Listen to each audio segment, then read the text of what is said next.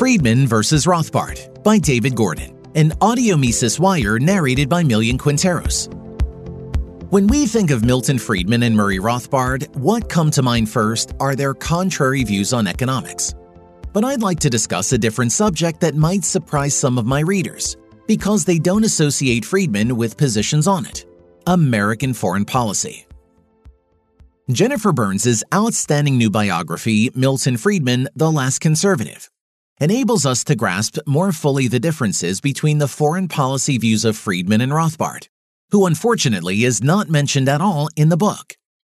Friedman strongly favored America's entry into World War II, backed the Cold War, and egged William F. Buckley Jr. on to purge isolationists and extremists from the ranks of the right.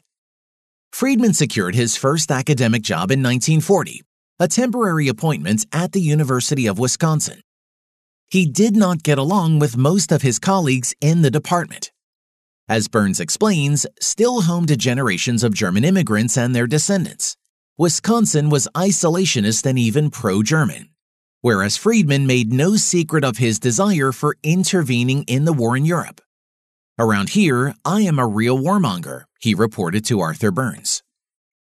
Burns notes that after the war, Friedman continued to support an activist American foreign policy.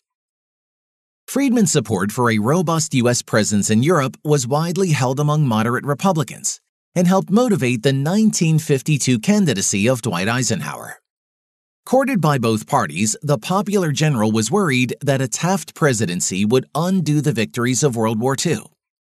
He would eventually run as a Republican, enraging Taft's grassroots supporters. Sharing Eisenhower's global outlook and alert to dangerous currents on the American right, Friedman supported his candidacy. Among these dangerous currents, Friedman found especially disturbing Senator Joseph McCarthy's battle against communists and their sympathizers.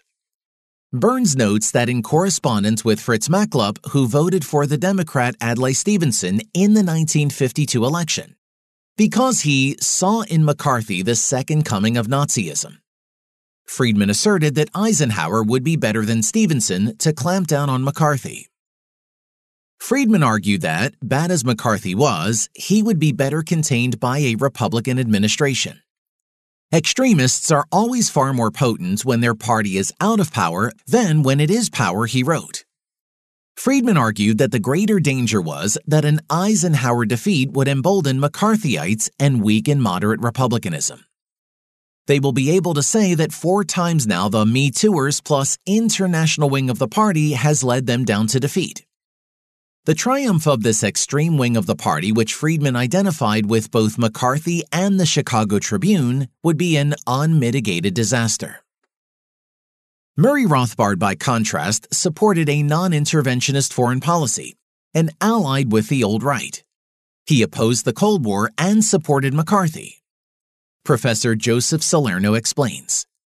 I was enlightened on this matter by Murray Rothbard's analysis of the Joe McCarthy phenomenon of the early 1950s. Rothbard delighted in standing the established view of McCarthy on its head. The entire political and academic establishment, from New Deal Truman Democrats to Eisenhower Republicans, from moderate liberals to moderate conservatives, concurred in the necessity of waging a Cold War to contain the alleged Soviet conspiracy to take over the so called free world, and therefore were in explicit agreement with McCarthy's ultimate goals. What they detested, they said, was McCarthy's means. Rothbard, in sharp contrast, never believed that the Soviet Union, albeit a bloody and repressive dictatorship, had the ability or intention of taking over the West.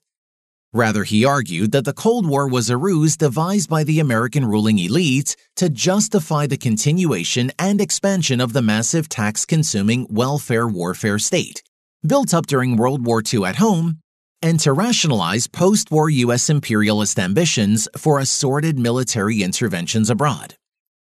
While dismissing McCarthy's ridiculous and contrived Cold War ideology, which to repeat, he shared with most of his respectable establishment detractors.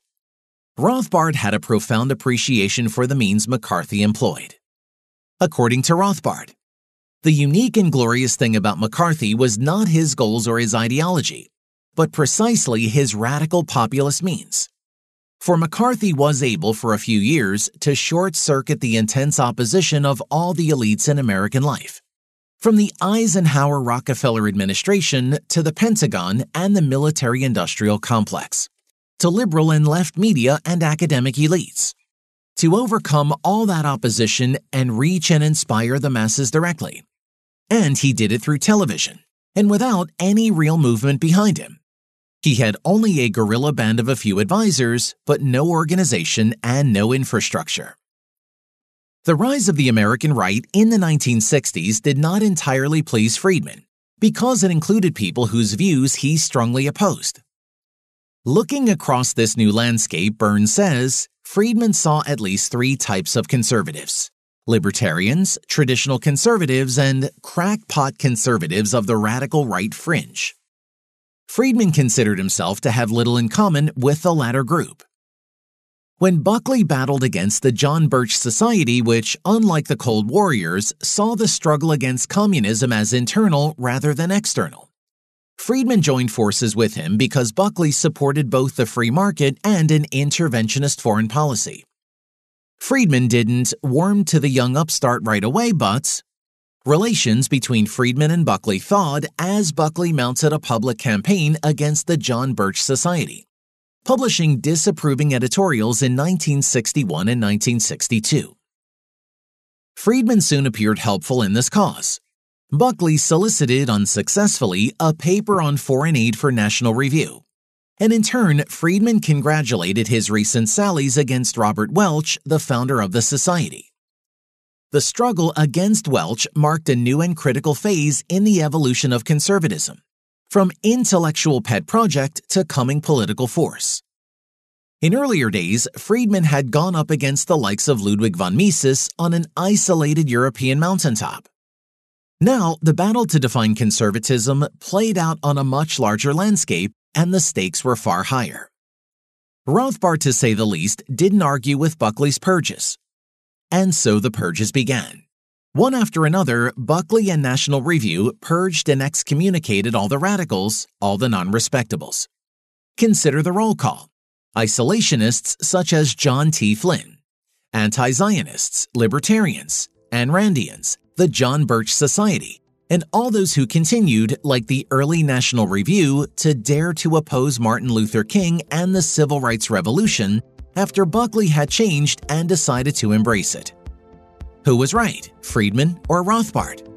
I do not think most readers will find it difficult to answer.